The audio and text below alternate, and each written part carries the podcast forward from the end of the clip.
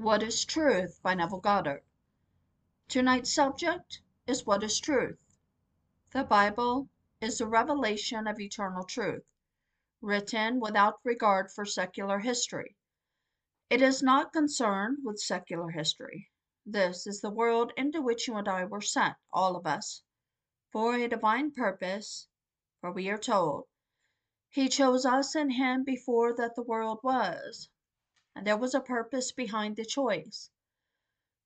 We were called his sons, and the purpose is to transform his sons into himself. And the most incredible story ever told is that story how to transform us, his sons, into himself. And the only way that it could be done is to send us out. So we went out into a world that was strange, and we are enslaved there, and this is that world but the plan was before that the world was. How to do it. So he chose us in him before that the world was, and made known unto us the very mystery of his will, according to his purpose, which is set forth in Christ as a plan for the fullness of time.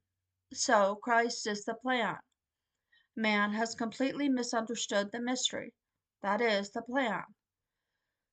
But the plan is in us, and that plan will unfold itself in us. Then we will know the truth concerning Scripture. Now, in Scripture, we come upon this scene between the external being called Pilate. Pilate is the rational mind, and here before him stands the personification of eternal truth, and truth speaks. He says, For this purpose I came into the world to bear witness to the truth. Pilate asked, What is truth? And there was a silence. He couldn't discuss it, because truth on this level is one thing, and truth in the new age is entirely different. So here tonight we're asking, What is truth? He said, I am truth, or I am the truth, I am the way, the truth, and the life revealed. No man comes unto the Father except by me. There is no other pattern. There is no other way. I am the true and living way to God the Father.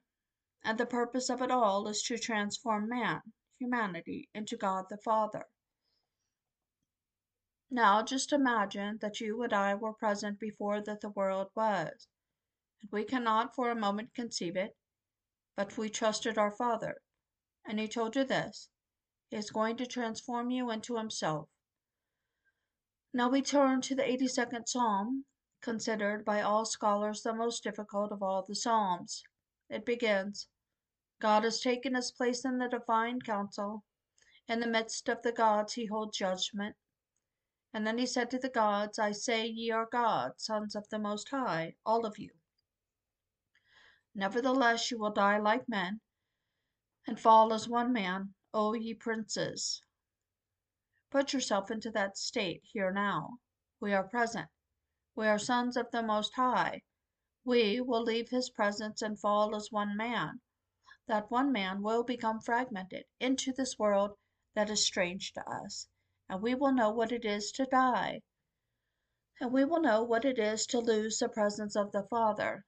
And then, from then on, our search is to find the Father. How long? How severe? How frightening the anguish before we find him is long to tell. But we will find him, for that was the promise, and all these promises find their yes, their fulfillment in Jesus Christ. So the story is that the pattern called Jesus Christ is buried in us, and he will not fail. He will unfold the pattern in us, and the pattern is the story of man becoming God. So God became man that man may become God. So in this world we fight, one against the other, not knowing that we were, before that the world was, we were brothers, loving brothers. We came down into the world for one purpose to be transformed into God the Father. When he was asked, What is truth? he was silent. You can't tell it until it happens within you. Now, truth that is experienced is really the only truth, for truth that I know from experience. I know more truly, more thoroughly, than I know anything in this world. I may hear the truth stated, and it's true, and I believe in Andrew's statement, but I did not know it as I will know it after I have experienced it. So I will tell you tonight, and I'm telling you the truth. You are the Lord Jesus Christ. That is true. I'm not lying. I am speaking from experience. But you do not know that until you yourself experience it. So then you know now because you believe me. If you do believe me, you know it as hearsay. But he said, I came into the world to bear witness to the truth. I cannot be a witness to the truth if I speak from hearsay. I must speak from experience. When two persons who differ as persons agree in testimony, their testimony is then vital.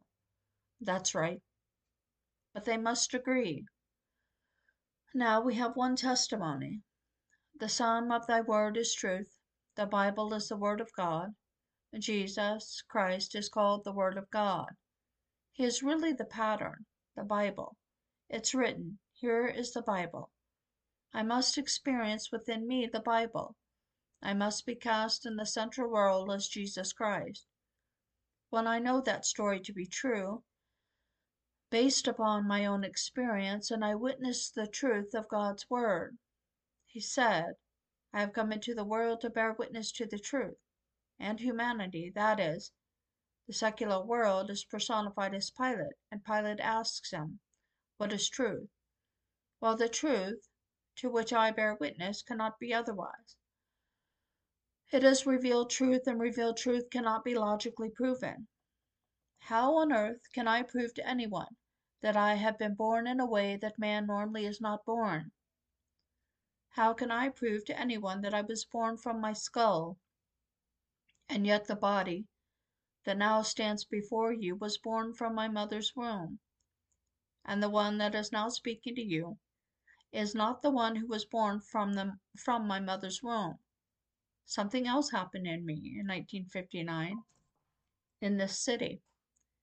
11 years ago, this coming Monday, where I was born from my own skull, born from above, as a body that I now wear was, sixty-five years ago, born from below from my mother's womb. How can I take anyone into the room where it took place and show them the event? I can't do it. You either accept it on faith or you reject it. It's entirely up to you. But unless it happens to you, you cannot return into that age, that new age, where you are God Himself, and the purpose of life is to transform His sons. I say ye are gods, all of you. Not a few of you, all of you. Sons of the Most High. Nevertheless, you will die like men and fall as one man, O ye princes. Psalm 82. But when you return, you will be God the Father. So I sent you out, he said, to search for the truth. And when you return, you will discover yourself. You will discover that you are the truth and you may say, I am the way, the truth, and the life revealed. No one comes unto the Father except by me. I am the only pattern by which man can return as God the Father. We are told, Thy truth, the sum of thy word, is truth. The whole vast story, as told in Scripture, summarized, is the truth. And the truth claims it's fulfilled in the pattern man, called Jesus Christ and Jesus Christ in you is your hope of glory. So Christ in man is the pattern man, and that pattern will be made alive. It will erupt one day. And everything said of Jesus Christ in the gospel you're going to experience. But when you experience it, you are not a spectator living as a man, being born in this strange supernatural manner. You are the man. You are born in that manner and everything said about him you are going to experience in the first person, singular, present tense experience, and you are the Lord Jesus Christ. Then you are going to be able to say, I and my Father are one. John 10:30. He who sees me sees the Father, for I am the Father. And then you'll remain in this world to tell your story to encourage your brothers who are still waiting for the promise to be fulfilled. So, the story of truth, as revealed in Scripture, I tell you from my own experience. I bear witness to the truth of it. And a simple man, as you are, and I speak now of generic man, male and female, we are that man. I'm just as simple and as weak and as limited in this physical sense as any man that ever walked the face of the earth, completely shut out, and yet, after this happened, now I am comforted. I know what to expect. When this garment for the final time is taken off, then instantly I enter the age that my Father promised me before that the world was. Automatically, I'm not restored to life. I enter the new age as God the Father, and everyone in this world is going to enter that new age as God the Father. And we, who are the brothers, return, having discovered that the truth that was spoken to us before that the world was, return as God the Father.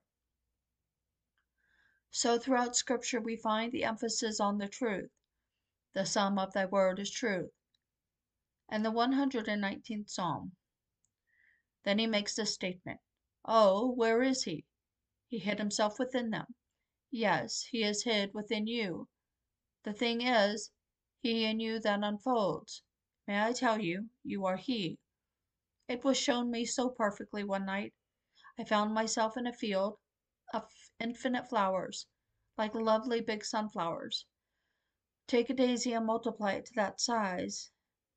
And here was an infinite field of beautiful, perfect flowers. But the flower was a human face, just a human face. When one bent, they all bent. If one smiled, they all smiled. I stood in the midst of them, and I was not as perfect as they appeared to be. They were perfect. But I experienced more freedom than all of them put together. They were perfect human flowers, every one of them rooted. They had no motion, save they could sway, swaying with the wind, as the Spirit moved them. They moved. Whatever the Spirit commanded, they did, but they were simply stationary in the earth. And here I could move among them. A weak as I was as man, limited as I was as man, I experienced and enjoyed more freedom than all of them put together, and then I realized what it meant. He chose us in Him before that the world was. They had no freedom. They were perfect in his eyes, like human flowers, but no freedom. And he is going to set us free, as free as he is. And so we were simply chosen in him. And one man fell, bearing within him all that he chose. And you and I are those that he chose within himself. And then we were set free in a world of horror. This is the world of horror. A constant, constant battle. Do you think you are going to bring peace on earth? He said, I did not come to bring peace. I came to bring a sword, to set a man against his father, and a daughter against her mother, and a daughter in law against her mother in law. A man's enemies are those of his own household. No peace on earth, regardless of what the world will tell you. We stop the battle of machine guns and atom bombs, and we find a still fiercer battle and that battle is the economic battle. You can take a whole country and turn it into ruin economically. A whole family can be wiped out economically and be disgraced and still be left to starve. Better if you wipe them out and they were not there before your eyes than to see them starve. So people are stopping the war in some mechanical way, and yet war goes on economically. So there's no peace on earth. This is not a world of peace. This is educated darkness to raise us into God the Father. The battle is on, and on it goes until man individually. It is not done collectively. And you can't be lost, or God would be lost. None of you can be lost. But you cannot be called back until the work is done in you. And when that work is completed in you, you are the Lord Jesus Christ, who is God the Father. You are unique. There is no one in the world who could replace you. No one. Then he said, I go unto him who sent me, and you know where I go. They said, We do not know where you go. He said, I have been with you, and you do not know where I go? Philip said, Show us the Father, and we will be satisfied. I have been so long with you, Philip, and yet you do not know me? He who has seen me has seen the Father. How then can you say, Show us the Father? Do you not know the Father? I tell you, looking at you, even though it's a mask, behind you is the Father. And may I tell you, he resembles you. Only you raised to the nth degree. Well, the Father is made up of humanity, and bears your face raised to the nth degree of majesty, of beauty. It is the Father. The face you now wear, even if it is disfigured, it is nothing, it is a shadow. Yet the face that is perfect, as you think it's perfect, cannot compare with the face that hides behind the mask you now wear. That is the God who is God the Father. Last year, when I came here, I spoke, telling the vision of one who departed this world two years ago while I was in this, in this city. So when I returned, I told it, and a lady objected to it. She came with a crowd of about five or six who have never returned because I told the vision. I said, I have told you that I have awakened from the dream of life, and I know I am He. They are weak and restrained and limited as man, every man in the world. Then I told the vision of my friend who departed this world a few months later. She said, I saw Neville. I was seated in a huge big area with marble pillars all alone, and suddenly a carriage drove up, self propelled, and the door swung open. And out you stepped, and here you wore a blue cape. As you stepped out, I knew I was looking at God, but God clothed as power. You came into the place. You did not recognize me, that is, you didn't know me, and you simply proclaimed whatever you were proclaiming. It was sheer power. And I sat there, alone, saying, Why, Neville is God. Neville is God. I kept repeating to myself, Here is the power of God, clothed as you, and it is proclaiming power, sheer power. And then you broke it off, turned around, and left the room. And then that self propelled car came up, a carriage, as though by appointment, the door swung open, and you stepped in and vanished, vanished into space. But I know I saw God clothed as power, and he wore the face of my friend Neville. Soon after that she departed this world. I tell you, those of you, having had the experience, you will see me, if not all of you.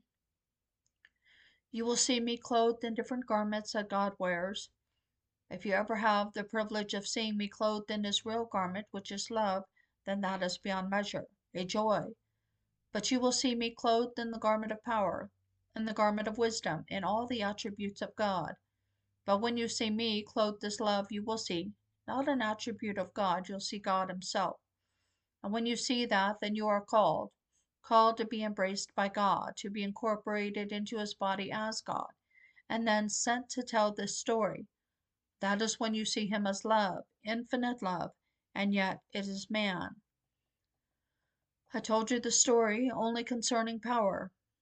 Well, it struck them in a strange manner, because they worship God as the world does from without.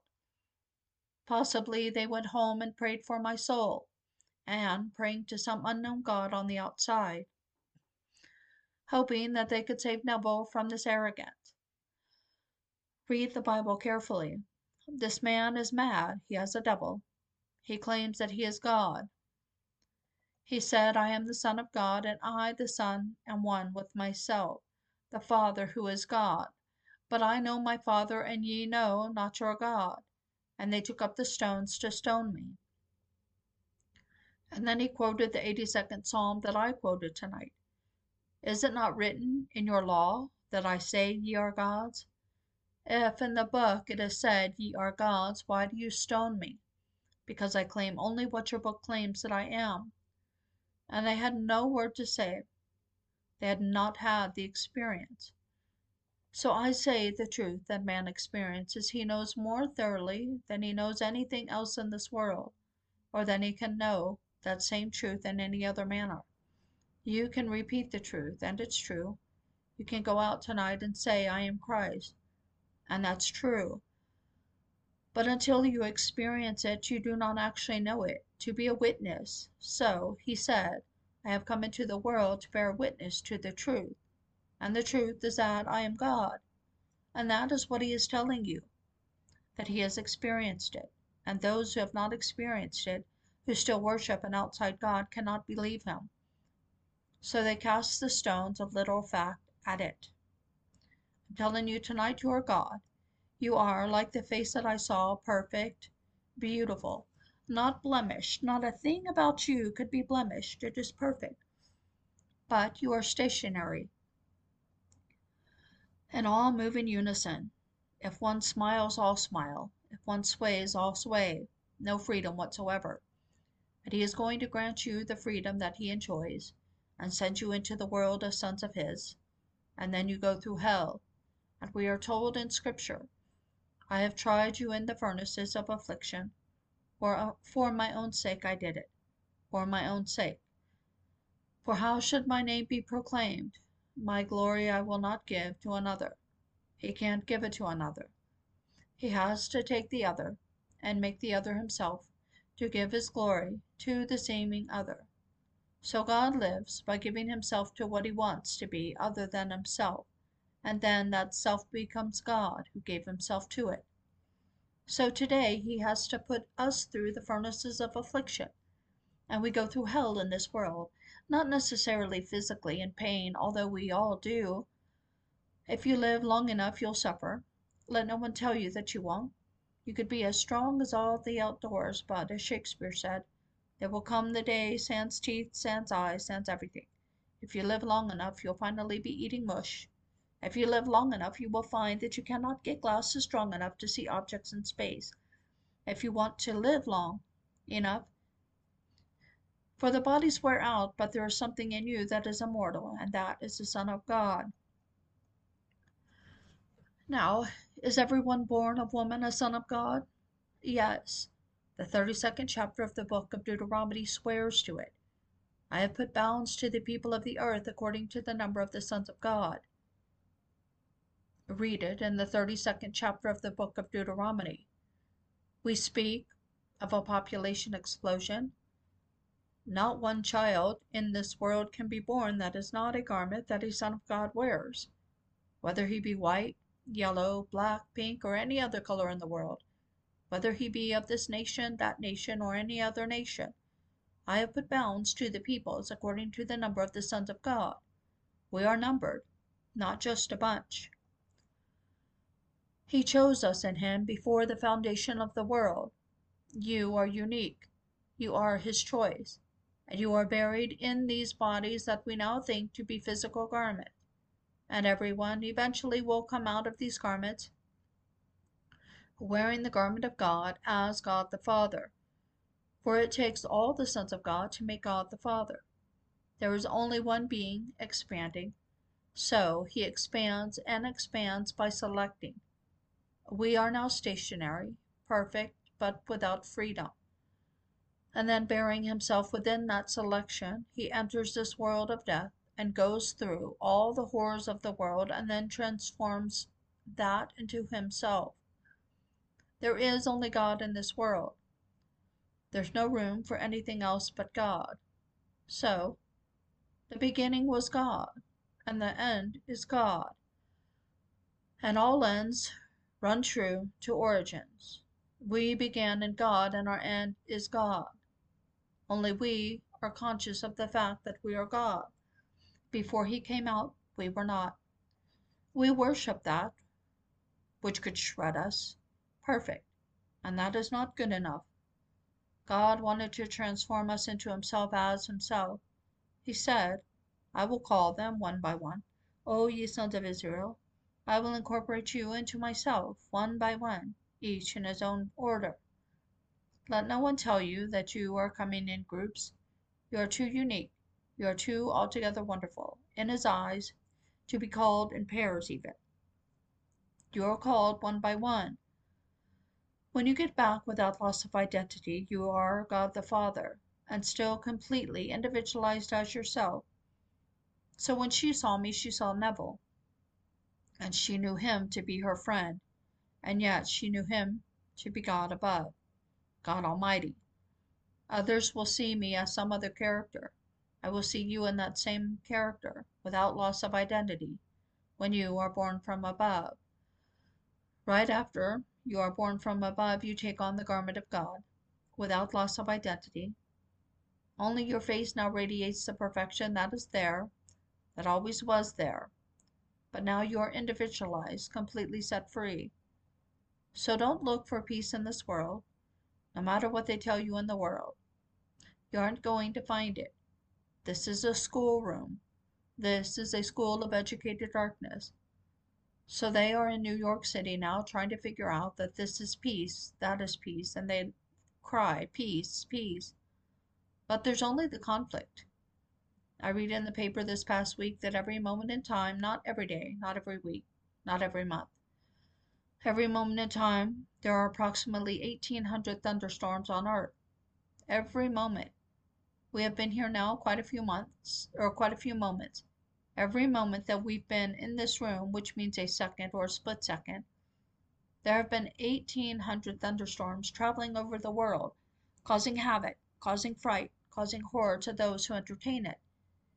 Maybe you are afraid of thunder. I don't know friends of mine who are scared to death when it rumbles. A friend of mine who lives under a volcano on the island of St. Vincent came to New York City as my guest for about a month. Well, in New York City, with all its tall buildings, in some strange way we have frightful thunder and lightning storms. And one day it started, and here, about three in the morning, my wife in her bed and I in my bed, and she in the guest room with my daughter. She was just a little, girl, but the little girl wasn't protection enough. At three in the morning, here comes this girl jumping through space into my wife's bed. A thunderstorm, and she lives actually under an active volcano on the island of St. Vincent, but she can't stand thunder or lightning. Now just imagine 1800 of these storms are taking place every moment of time on earth. You want peace on earth? You aren't going to find it on earth. You'll find it in yourself only after you depart from this world, having been born from above. So what is truth? He said, I am the truth. Well, who are you? I am the pattern man. I came out from my Father, and I came into the world. Again I'm leaving the world and returning to my Father, but I can't return to the Father as the Father until here, in secular history, I am born from above. And I am born from above, not at the end of history, but within history, while I walk the earth, for I'm picked out one by one by one, while I am still in the world of Caesar, and then I am born right here, continuing for a few years to tell it to encourage my brothers who are still confused because they have been taught by those who have no vision. The whole vast world, call it by any name, ministers, popes, priests, are men without vision, and they teach the Bible as secular history, and it is not secular history. The Bible is a revelation of eternal truth written without regard for secular history. It is not secular history. So when they try to tell you Jesus lived on earth as a man, and they've been seeking 2,000 years to find evidence to support it. They won't, in eternity, find any evidence to support Jesus as a man on earth. He is buried in you. That's Jesus. He is the Lord Himself buried in man. He disappeared after He told the story and chose us in Him, and then one man fell. That is the Lord Jesus Christ, bearing within Him all that He chose. We are the sons of God. and then we become fragmented, all of us, into this world. So they are trying to find his burial place. And throughout the centuries, organized religions have said, this came from the cross, this little piece of wood. If you took all these little pieces of wood that came from this cross and put them together, you could build this building. He is nailed on that cross. If you took all the little pieces of cloth that they tell you in the organized churches came from his tunic and put them together, it would clothe a regiment. The liars have taken all these things and simply confused the minds of people. And they go in to kiss that little piece of cloth. He never wore any cloth of that nature. He is born from above. He said, My kingdom, not made with hands. They are telling you that this is a piece of wood on which he was crucified. The only cross on which Jesus Christ is crucified is a human form. Your body is the cross that he is wearing. It is in you that he is buried. In you he will rise. In you he will unfold the entire drama of himself as you. You will not be a spectator seeing it as another. You are the central figure. He unfolds himself in you, and you are the Lord Jesus Christ. Then he tells it, not hopefully. How many will believe you because they know the limitations of you? They know your past, they know your weaknesses, they know everything about you. And they will say, What? We know this man. We know his father. Was not his father Joseph and his mother Mary and his brothers? And they name four brothers in the book of Mark. Name them. He had brothers. I once said to an aunt of mine, a strict, strict fundamentalist, I said, Don't you know that Jesus had brothers? Her answer was, Oh no, he was God's only begotten Son. I said, Bring me your Bible. She opened her Bible and turned to the sixth chapter of the book of Mark and read, read it from her Bible. The names of the brothers. They name four, and they speak of sisters in the plural. At least there were seven that she gave birth to. She read it to confirm what she thought was a lie when I was reading it. Then she closed it, ran into her room, and slammed the door, and never came out of it that day. When I left that home, I left without saying good-bye to her. She would still rather believe he was a little man in this world of secular history, and had no brothers, and yet you can turn to the book and read these words Go and tell my brothers I am ascending unto my Father and to their Father, unto my God and to their God. For I have finished the work he gave me to do. That was the work he gave me to do, to fulfill his word. And his word is Scripture. And he is called the Word of God. So if I fulfill the Word of God, I must fulfill that which is the law. For his name shall be called the Word of God. So, if I fulfill what he gave me to do, I have come only to fulfill Scripture. If I am a carpenter on earth, that's all right. A mason, a doctor, a dentist, a banker, a thief, a murderer, that is part the part I play in this world, the outer man. But the inner man must fulfill Scripture. And so, when I have completely fulfilled Scripture, I have fulfilled the story of the Lord Jesus Christ in the first person, singular, in the present tense experience. But then they know my parents. They will say, I know him, he's Neville. I knew his father. His father's name was Joseph Goddard, and his mother's name was Wilhelmina Goddard. And he has many brothers. And so they name all my brothers and my one sister. So he could not be stupid. It happened two thousand years ago, once, and for all time, and this is all nonsense. But I am telling you how the story unfolds. It didn't happen once and forever long ago. Read the 13th chapter of Hebrews. Jesus Christ is the same yesterday, today, and forever. The same pattern must unfold. You aren't going to modify it. So we are living in what is known as the atomic age. Do you think it is going to change? No. He is the same yesterday, today, and forever. So when the pattern unfolds, read it in Scripture, the same, the identical pattern. It can't be modified. It can't be changed. It unfolds itself within the individual, and everyone will one day know that he is the Lord Jesus Christ. Let us take, for those who are here for the first time, truth on this level. A true judgment on this level must conform to the external facts to which it relates.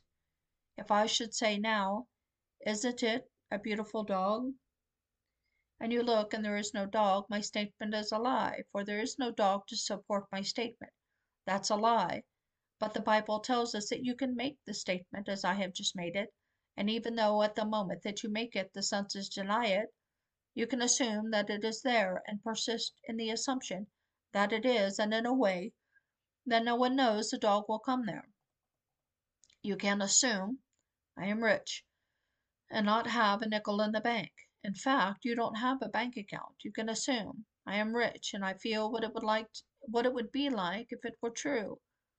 Now, that assumption is a false statement if, at the moment of the assumption, your senses deny it and your reason denies it. So that is false. Your Bible teaches that it is true if you persist in the assumption, that the assumption, though false if persisted in, will harden into fact. This is based upon the simple, simple statement that imagining creates reality, that the true being called Jesus Christ is the human imagination, and all things are possible to Christ. Well, can I imagine it? Yes. Can I believe it to be true? Well, try it. Can I persuade myself that the thing assumed is true?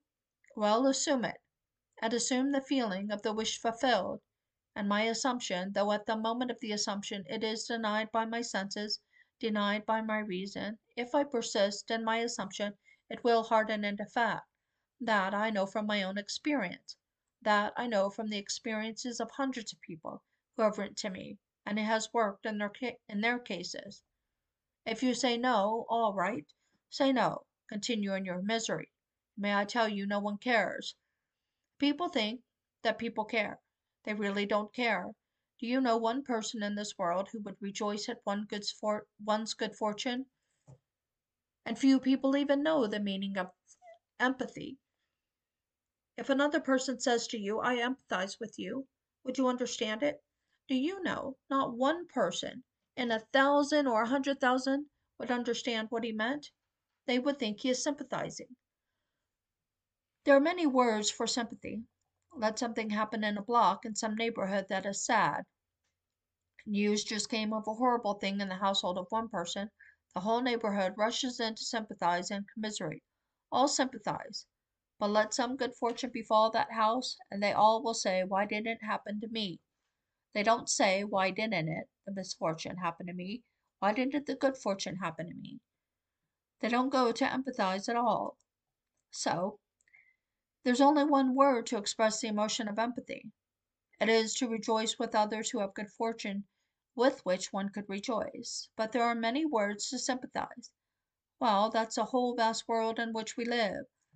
So don't think for one moment that when you go in the backyard to eat worms, others are going to join you. All right, eat your worms. They aren't going to join you. So if you feel now, I will not accept this, I will not go against my Lord Jesus Christ. I want to get on my knees and pray to Him every day, and pray to Him as the intercessor between myself and His Father. May I tell you, you will pray in vain, in vain. There's only one way, and He is housed within you. May I tell you, you will pray in vain, in vain. And that being, housed in you, is your own wonderful human imagination. God became as you are, that you may be as he is. Now let us go into the silence.